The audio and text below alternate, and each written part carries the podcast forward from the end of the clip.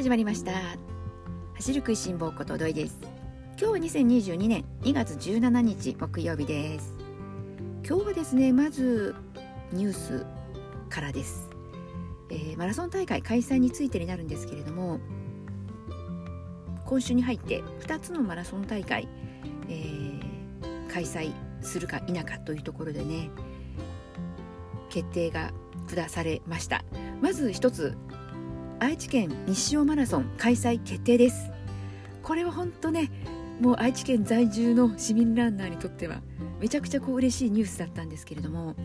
前回の番組の中でちょうどねこの西尾マラソンは2月の14日今週の月曜日なんですけれども最終的なね開催判断をするということで、えー、情報をね待っていたんですけれども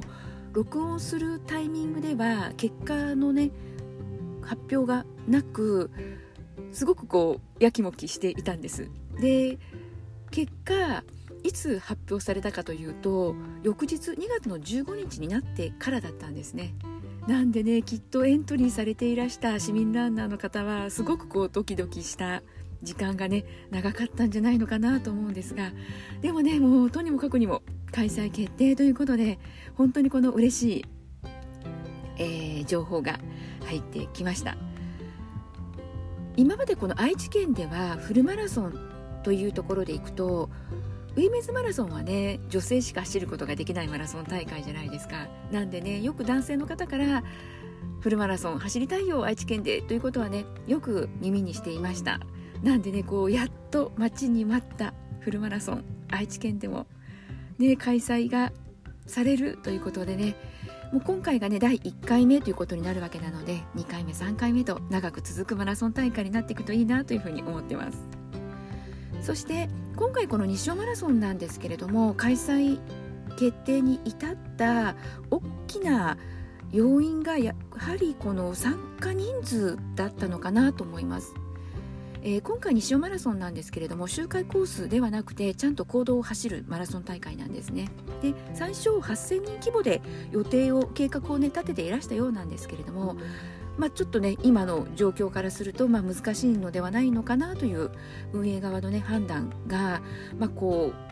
う今となってはねこうそうして4000人にね縮小しての、えー、計画練り直しというところでスタートしたのでこの4000人っていうところが今回のね本当に開催決定の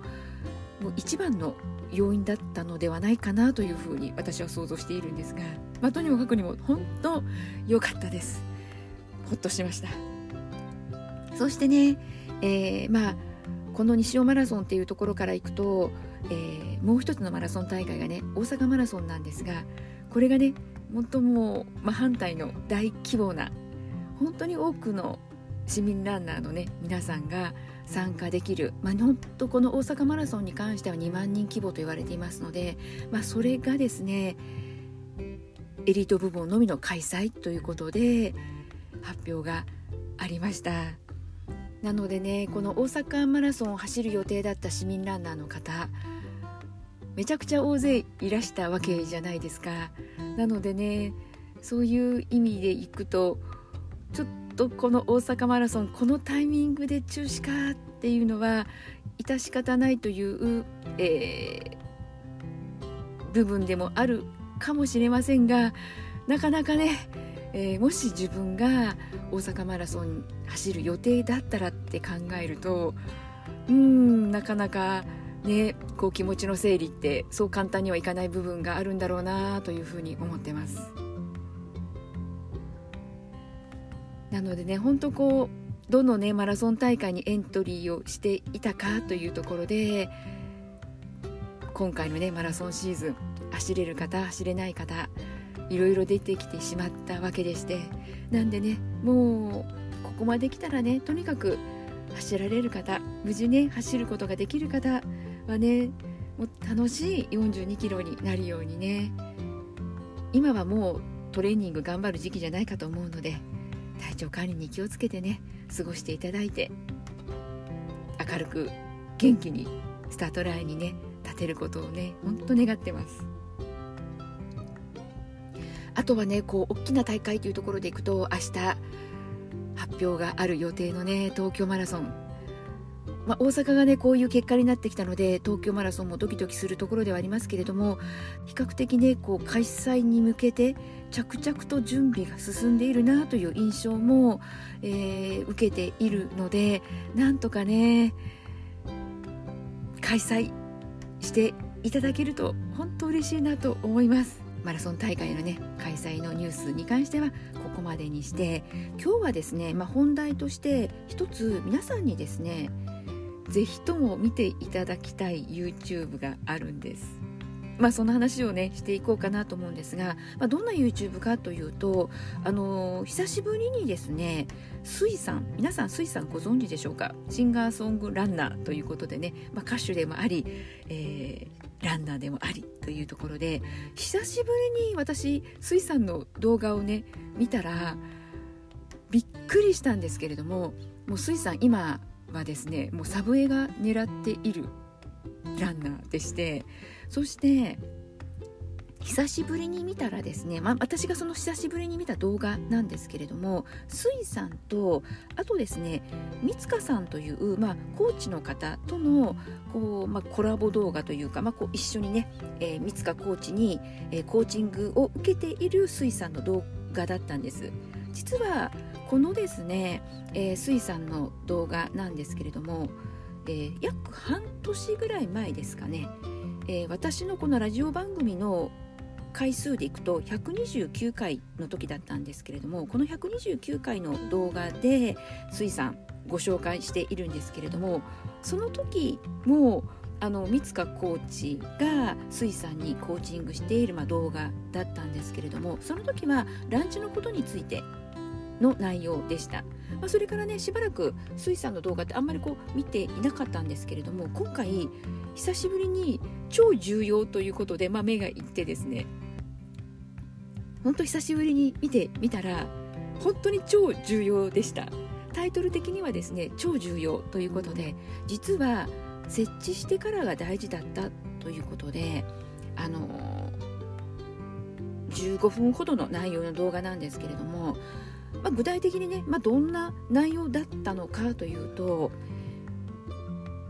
皆さんどうでしょうか？これまで市民ランナー歴長い方、えー、短い方、いろいろ終わりかと思うんですけれども比較的よく耳にする言葉としてこのこのラッシルランニングマフォームのことにね、えー、なってくるんですけれども例えば腸腰筋をね使うといいよとかあとふくらはぎは使わない方がいいよとかふくらはぎ疲れちゃってね後半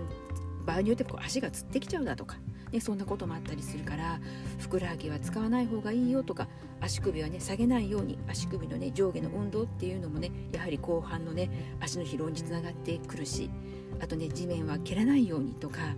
ね、こうできるだけこう力を入れずに走るといいよなんていうことをね皆さんも一度や二度もっとかな耳にされたことはあるかと思います。私もねこれまで散々耳にする機会っていうのはあったんですよ。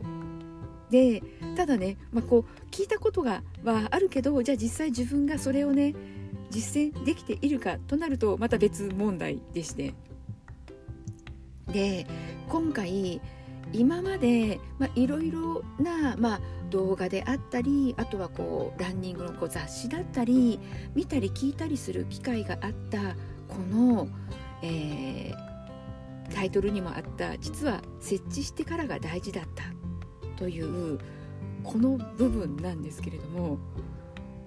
なんと私ですね見ながらこの動画をね最初こう座って見ていたんです。そしたらもうね思わず立ち上がってで自分も、えー、水さんとこう真似しながら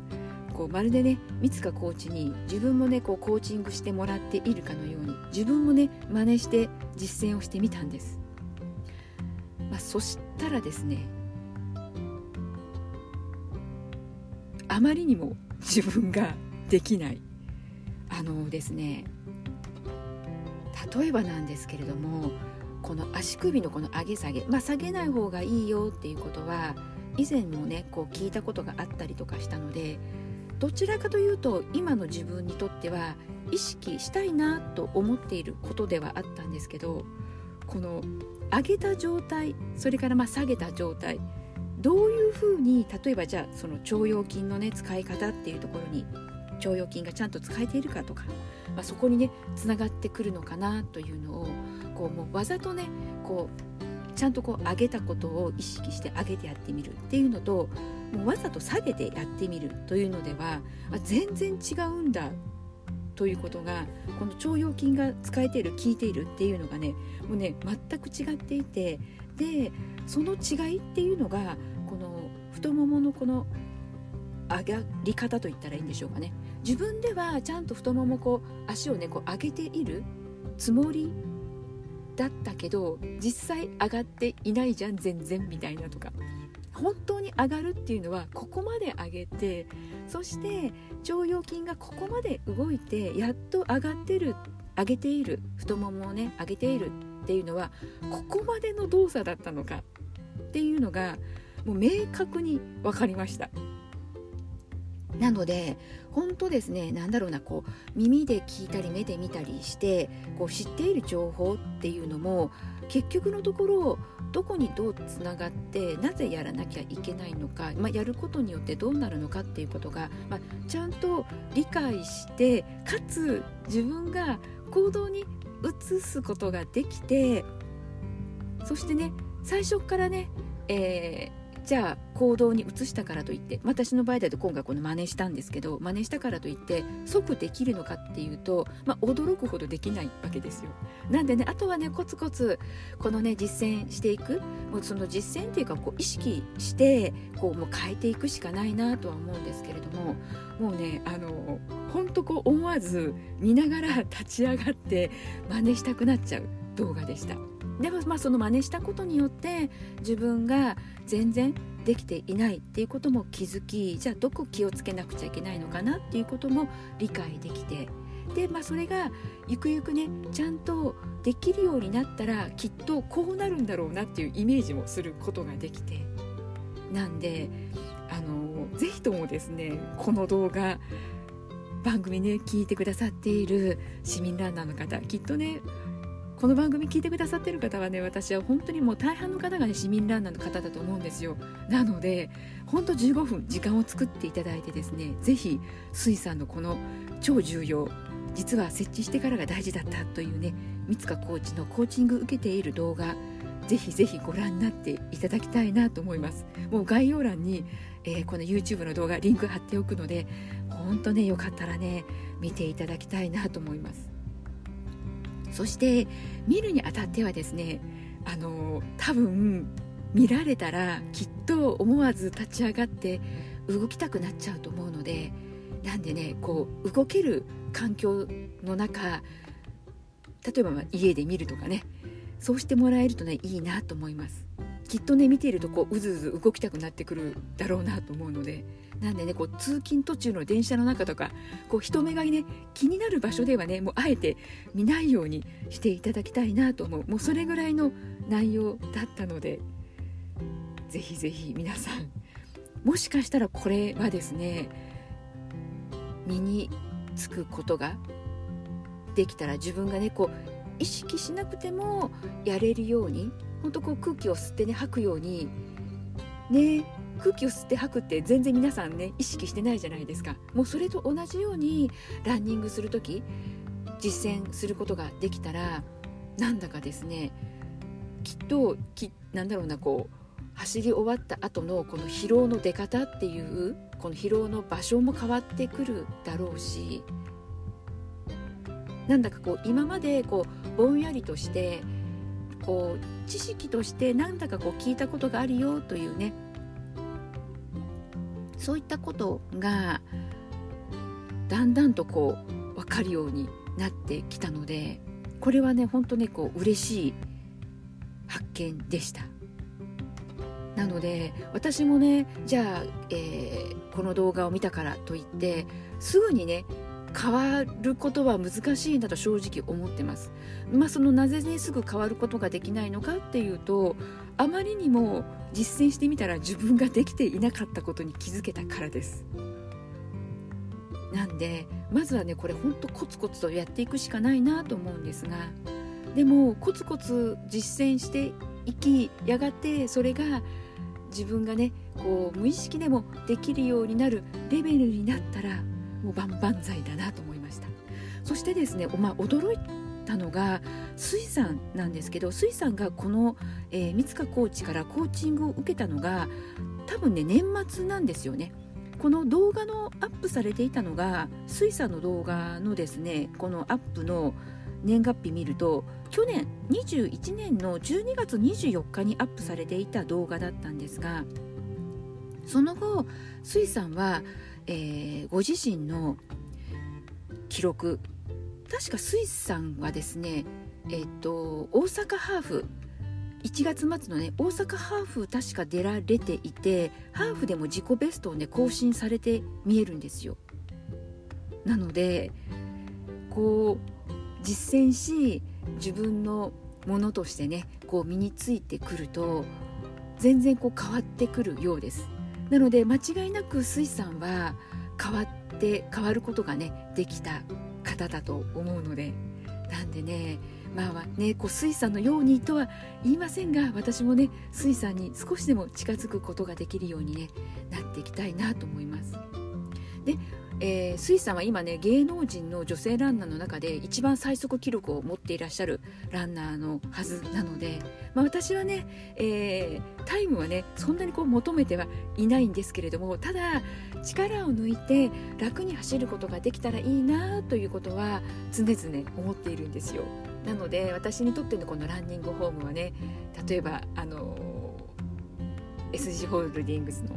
佐藤悠基選手がねもう私にとっては教科書でお手本なんですけどイメージは佐藤悠基選手のあのイメージなんですけどでもどうやったらああなれるのかっていう方法がね今一つ自分の中では分かっていなくって。まあねそういう、まあ、レベルのね私が見てこれはと思った動画だったので今日はねその水産の超重要実は設置してからが大事だったというこの YouTube 動画をね市民ランナーの皆さんにもぜひぜひ見ていただきたいなと思ったのでご紹介をさせていただきました。